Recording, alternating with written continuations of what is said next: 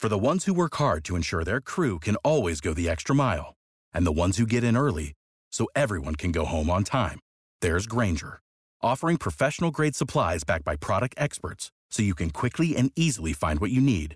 Plus, you can count on access to a committed team ready to go the extra mile for you. Call, click grainger.com, or just stop by. Grainger, for the ones who get it done.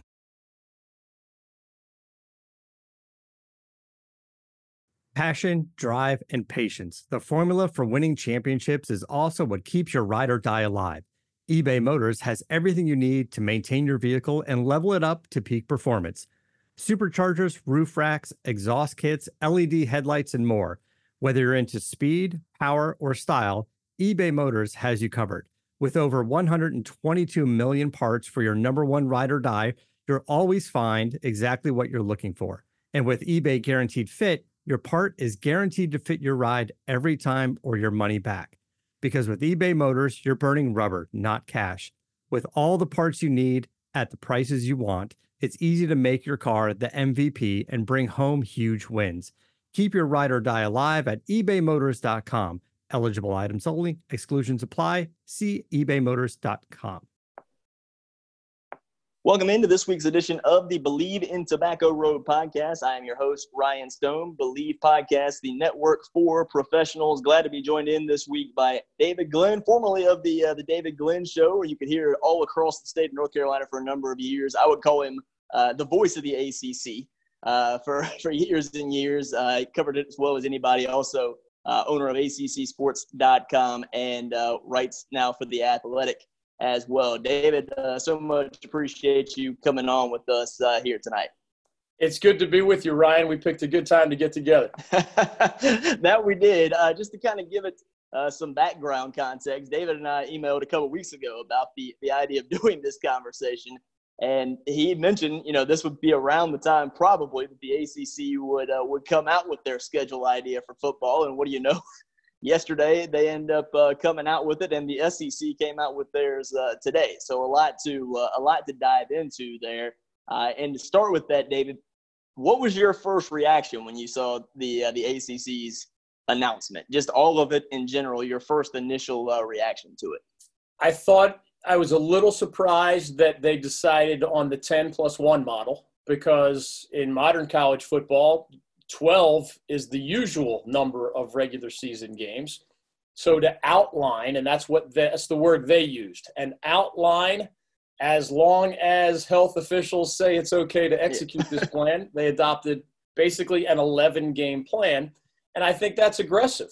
I wonder if their feeling is you can always dial back from 11 if the health situation gets more complicated or a game or two has to be canceled or postponed or moved around. They did build two bye weeks into this schedule, even though we don't have all the dates yet.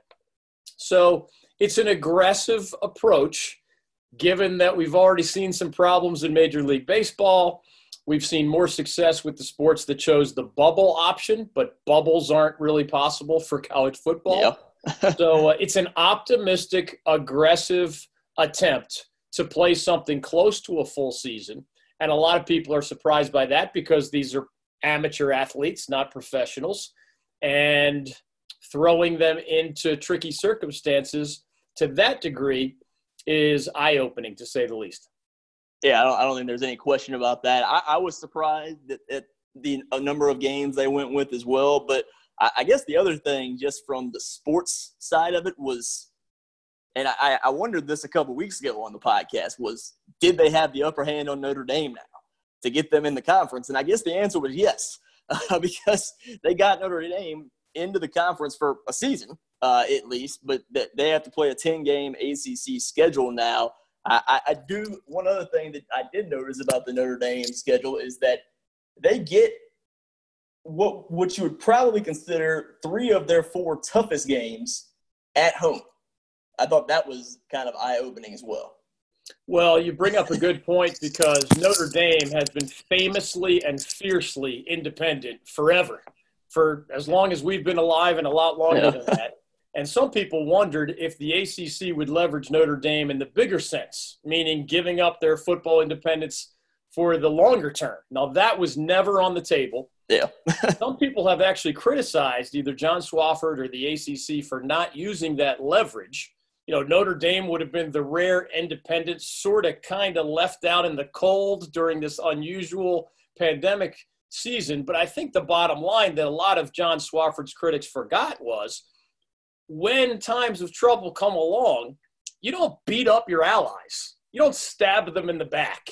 You don't say, I have you bent over a barrel, so I am going to force you to do this or that. I mean, maybe you do that to your enemy, but yeah. that is not what you do with someone who is a full member in all the other sports that the Atlantic Coast Conference sponsors. So the full membership long term was never discussed. Uh, the one year option, the most eye opening aspect was Notre Dame agreed to cough up it's NBC sports money. Now remember, yeah. they get all that money. The ACC TV contracts in football are the value is spread among 14 schools.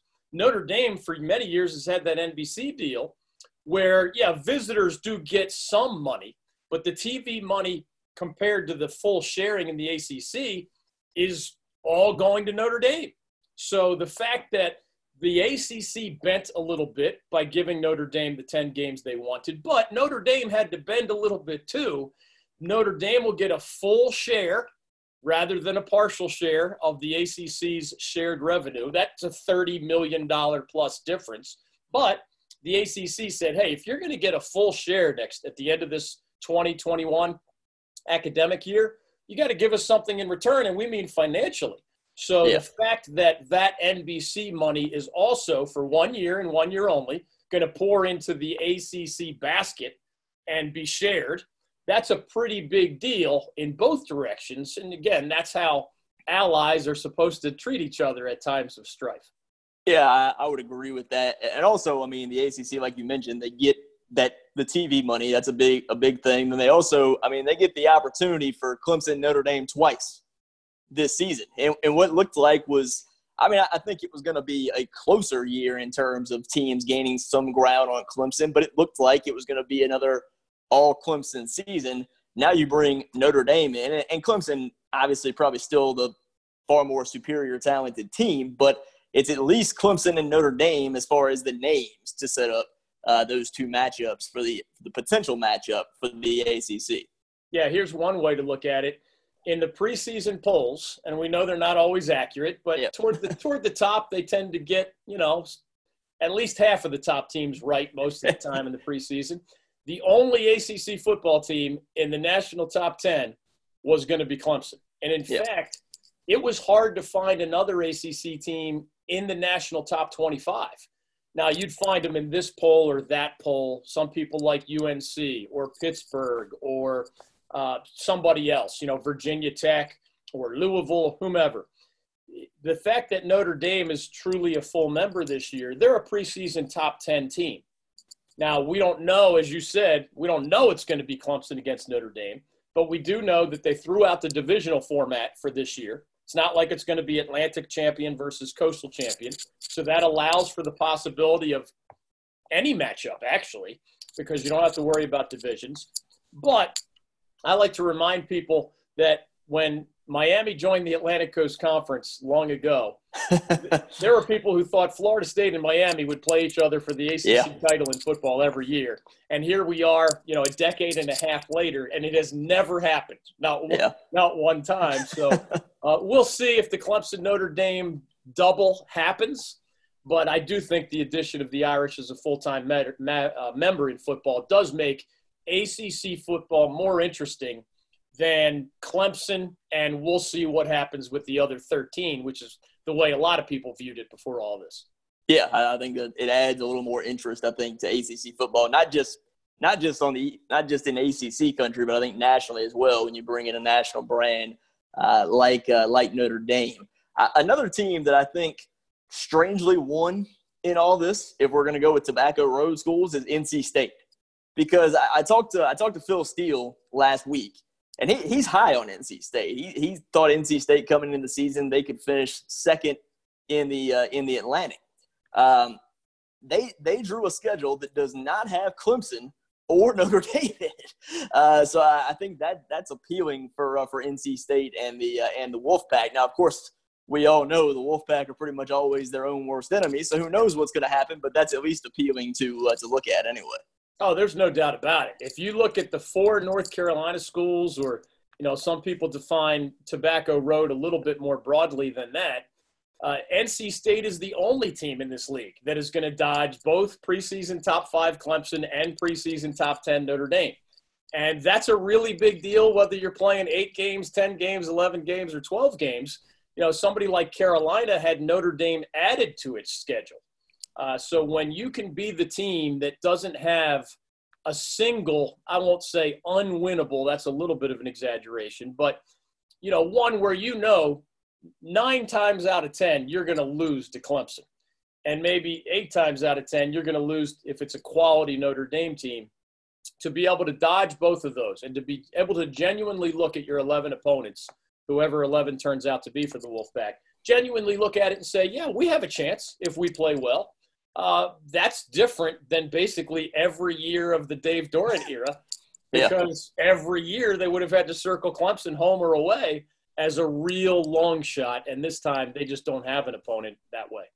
Yeah, I mean, I, I, their toughest game, I, you know, as far as on the road, it would be at at UNC, which is a, a, rivalry matchup. I mean, everybody's high. A lot of people are high on UNC, so I mean, it's certainly not a not a tough game, game but it's not it's not playing Clemson, and, and then you get the you get the Florida States, the Miami's, and the Wake Forest at uh, at home. So I mean, it, it's certainly a a manageable schedule for uh, for the Wolfpack this season.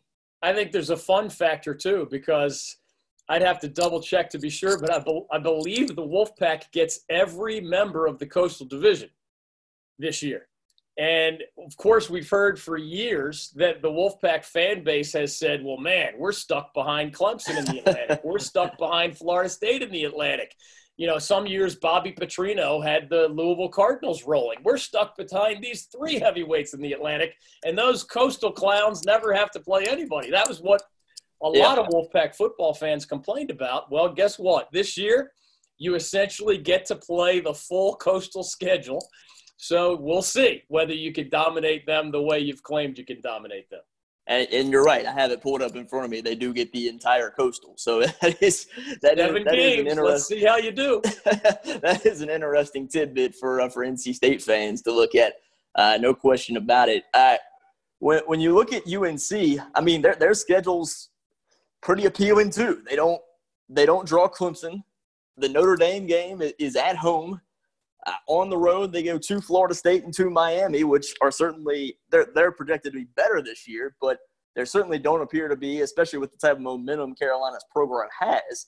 They don't appear to be non-winnable games this season, so it, it seems to line up you know, pretty well for, for UNC this season, also. I agree with you, Ryan. Obviously, they've been recruiting amazingly well under Mack Brown. They found their quarterback in Sam Howell who might be, you know, the best professional prospect at the quarterback position in the history of UNC football. I mean, Mitch Trubisky just made that leap not too long ago and was a high first round draft pick. So you can't get too far ahead of his story, Howell being only a sophomore. But the on campus talent is good. The recruiting talent on the way is really, really good. And as you mentioned, I always look at road games, right? Boston College is expected to be a middling to lower part of the ACC team, uh, ACC type squad this year. Duke is on the road, but the Blue Devils need to find a quarterback. They're not expected to be one of those vintage teams for David Cutcliffe. And Virginia is not expo- expected to be anything close to the team that won the Coastal last year and played Clemson for the ACC title. So we'll see about Miami and Florida State. Those are the other two road trips for the Tar Heels. But when you have an unintimidating home schedule outside of Notre Dame. Uh, Virginia Tech's not easy. The Wolfpack is not easy either, given the nature of that rivalry. But all things considered, yes, the Tar Heels have a manageable schedule, and they have a great chance of kind of moving up a notch or two in year two of the Mack Brown era. Yeah, I think that's certainly the, the case, and you know he's already kind of doing it on the national scale as far as recruiting, but has a chance to prove it even more on the field uh, this year. Uh, the team that may have the toughest schedule with the draw of all this is Wake Forest schedule is uh, is pretty brutal, uh, especially when you factor that plus one in. And we were talking before we came on to record. It has to either be at home or in state. Well, I would have to assume that the game they're going to keep is at home against Appalachian State. That's already on their schedule. That would have to be my assumption in in that regard because and it's early in the season as well. Uh, but not just that, they play Clemson at home, they play Miami at home, they play Notre Dame at home, they play Virginia Tech at home. I mean, the only game that, that it looks like on paper that they'll be favored at home in is against Virginia. Yeah, I don't like that Wake schedule either. That's certainly a, a, a, difficult one, and we'll, we'll see. Dave Clawson's a heck of a coach and always yeah. seems to overachieve. The only team that I might argue got an even more difficult schedule, at least in the ACC, the Pitt Panthers are viewed by many as one of the possible breakthrough type teams. You know, Pat Narduzzi always has a really good defense. We'll see about the Panthers' offense. But Pitt, in this revised schedule, has to host Notre Dame, which is expected to be really good, host Virginia Tech and Louisville, which a lot of people believe in both the Hokies and the Cardinals this year, Louisville being very experienced. The Panthers also must visit Clemson and Florida State and Miami. Those are long road trips yeah. for a team from Western Pennsylvania, and they could be three quality teams on the road. So the combination, those six games uh, for Pitt, I would argue, are as tough as any six games that any ACC team face, faces this year on the gridiron. So, yeah, Wake's got an uphill battle. Uh, Pitt might might claim the hardest schedule in the ACC. Pitt also gets NC State at home too, so I mean that's not be, that's not going to be an easy uh, easy game either. So yeah, I mean those those certainly appear to be the teams that have the the two most uh, most daunting schedules. Um, I, Duke's schedule, just looking, it, it, I mean, I, I, just don't. I never know what to expect from Duke. I mean, I, I feel like whatever I expect, Coach Cutcliffe most of the time is going to outperform it. Yeah. So if I expect three wins, he'll get five. If I expect five, he'll get six or seven and have a bowl eligible team. Uh, but looking at their schedule, the home slate is tough. I mean, Florida State, UNC, Virginia Tech, they go on the road to NC State and Notre Dame. Outside of that, their road schedule is not that bad.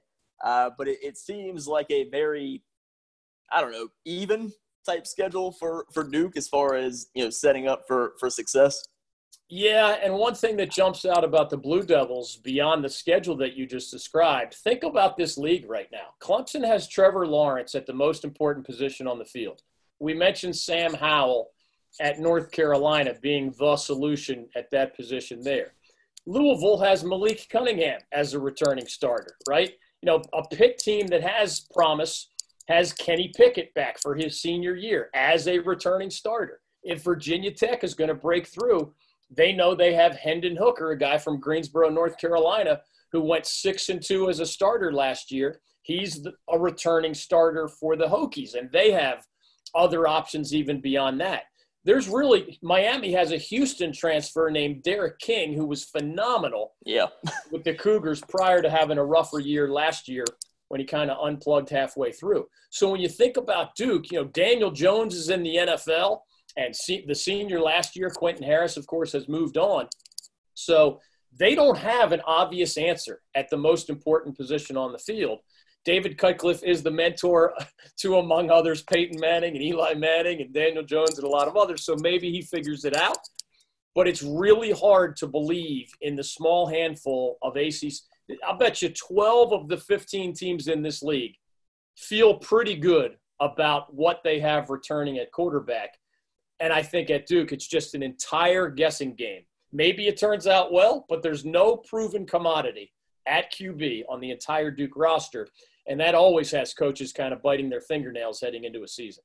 Yeah, I think that that's certainly true. Well, what do you think of, of Chase Brice, the, the Clemson transfer? Uh, he's been you're talking to Phil Steele. That that seems to be the guy that he thought was going to is going to be the starter at Duke. In all likelihood, yes, and he did some nice things as a Clemson backup. But it's always a leap of faith, right? Is Chase Brice, who learned under Dabo Swinney in a very successful program, uh, is having him better than having to rely on. There was a scenario where Duke was going to have to rely maybe on a true freshman. Now, a yeah. promising true freshman, but that's a recipe for a nightmare. Only Philip Rivers and a small handful of other true freshmen have really excelled in ACC football history. There are others, of course, But uh, yeah, having the guy who at least was a backup for such a successful program, does that mean he's automatically going to be an above average ACC quarterback? I think that's a little bit of a leap of faith, but yes, that's why David Cutcliffe went on the transfer circuit because he knew that what he had coming back was not the way you want to see your quarterback depth chart in the ACC. Yeah, that's uh, certainly the case. Again, talking to, uh, to David Glenn of ACCSports.com, also the athletic, the athletic as well. Uh, we also saw, the, I, I, guess, the interesting thing that uh, that came out today, as we mentioned, the SEC uh, made made their announcement. I think many people assumed when the ACC made the 10 plus one announcement, all right, it sets up for the SEC to either do the same thing or something similar to keep those four ACC SEC rivalries intact. They did not go that way. they, went with an all conference schedule like the Big Ten and like the Pac 12. How shocked were you by that? I was pretty surprised because number one, we know that the commissioners of these leagues talk to each other all the time. So, especially once the Big Ten and the Pac 12 had previously come out with their statements, who's going to talk to each other the most? Well, the ACC commissioner and the SEC commissioner. That there is some interaction between the Big 12 and those two leagues. Uh, there were some high-profile matchups that also fell by the wayside today uh, that would have matched prominent Big 12 versus prominent SEC. But I would have thought that seniors Swofford and Sankey would have talked to each other a lot and maybe not surprised each other by what they did. And in fact, not only are we talking about you know the old saying follow the money when you're trying to understand a situation. Why did the acc hope for an 11 game schedule? Well because they'll get a lot more from their tv partners if they play 11 versus 8 or, or 8 plus 1 etc um, why did they want to preserve those four sec acc matchups part of it is tradition right in terms of non-conference major college football do you know what the longest non-conference hasn't missed a, a, a year in more than a hundred seasons. You know which rivalry that is? It's Clemson, South Carolina. I, I, was about to say, I think it is Clemson, South Carolina, and that, that that's just blew my mind. Like it's also these these games are so easy to play. Like they're in-state matchups. They just they make sense. They would have made easy sense to make those games happen.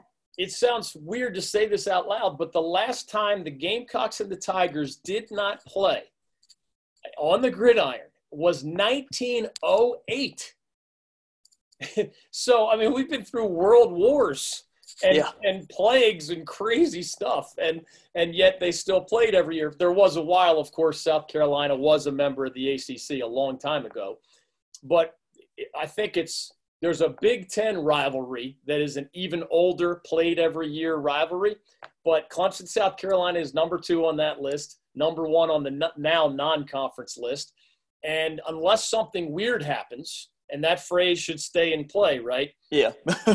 if if next week's South Carolina opponent gets a bunch of guys sick from COVID, and next week's Clemson opponent gets a guy a bunch of guys sick from COVID, and somehow mid-season they have to both cancel their scheduled games, you never say never about yeah. the Gamecocks and the Tigers saying to each other, wait, we both lost our scheduled opponents on the same Saturday. Why don't we play each other? Yeah. You, you'd need a waiver of some sort for that, but everything is on the table this year. So anybody thinking that this 10 plus one or this SEC announcement that everything automatically will unfold that way, I think they're making a false assumption because there's a whole lot of curveballs coming our way.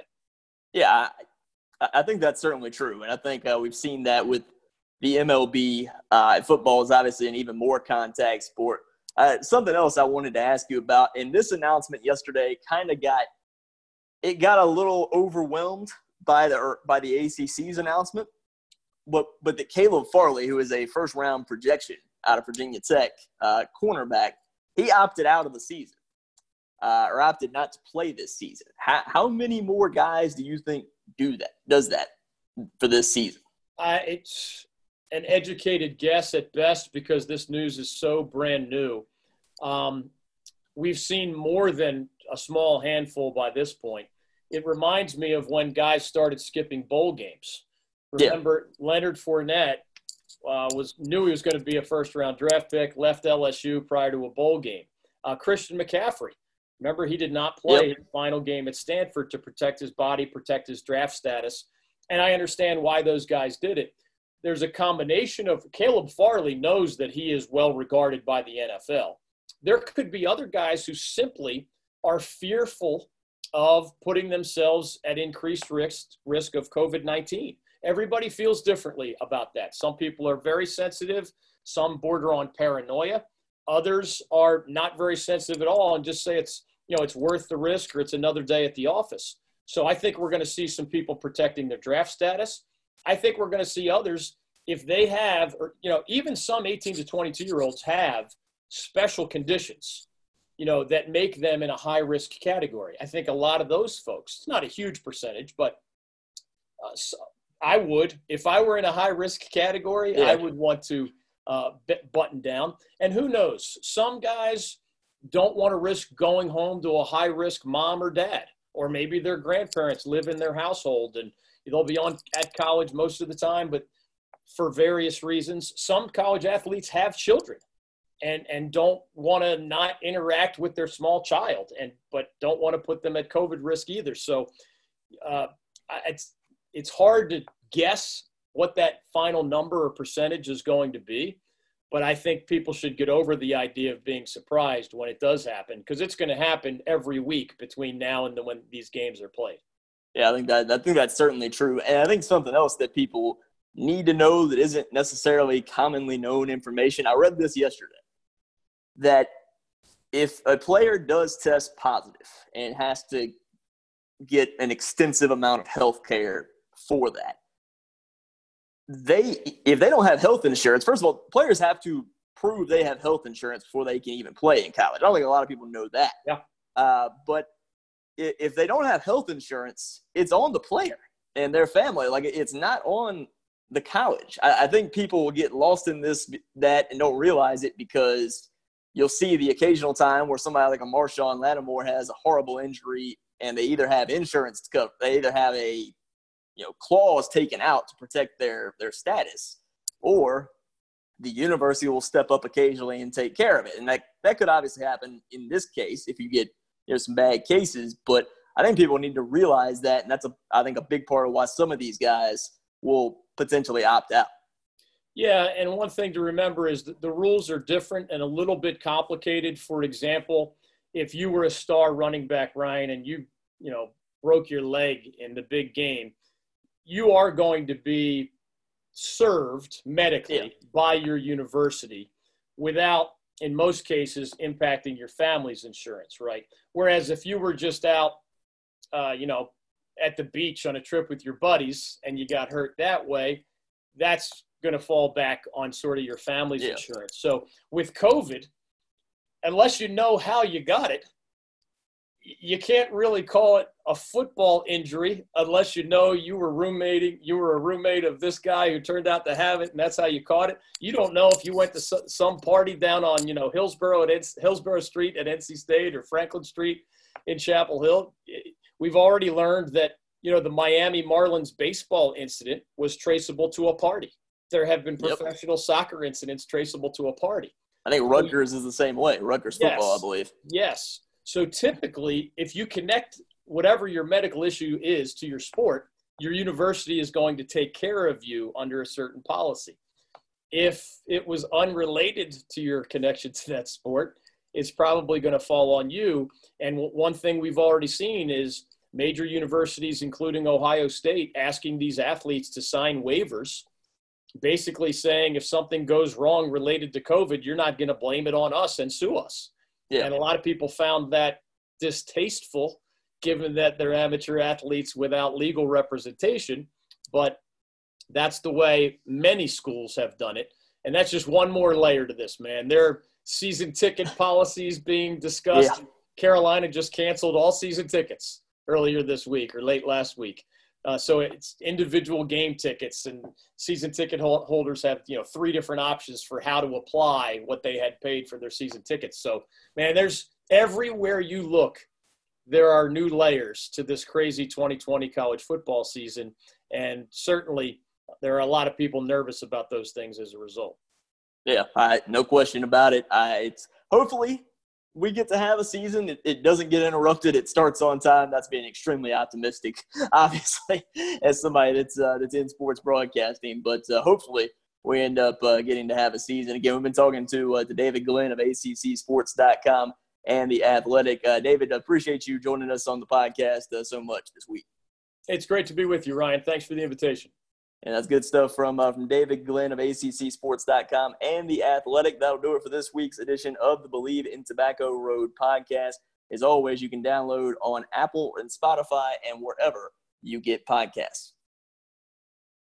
Without the ones like you who work tirelessly to keep things running, everything would suddenly stop.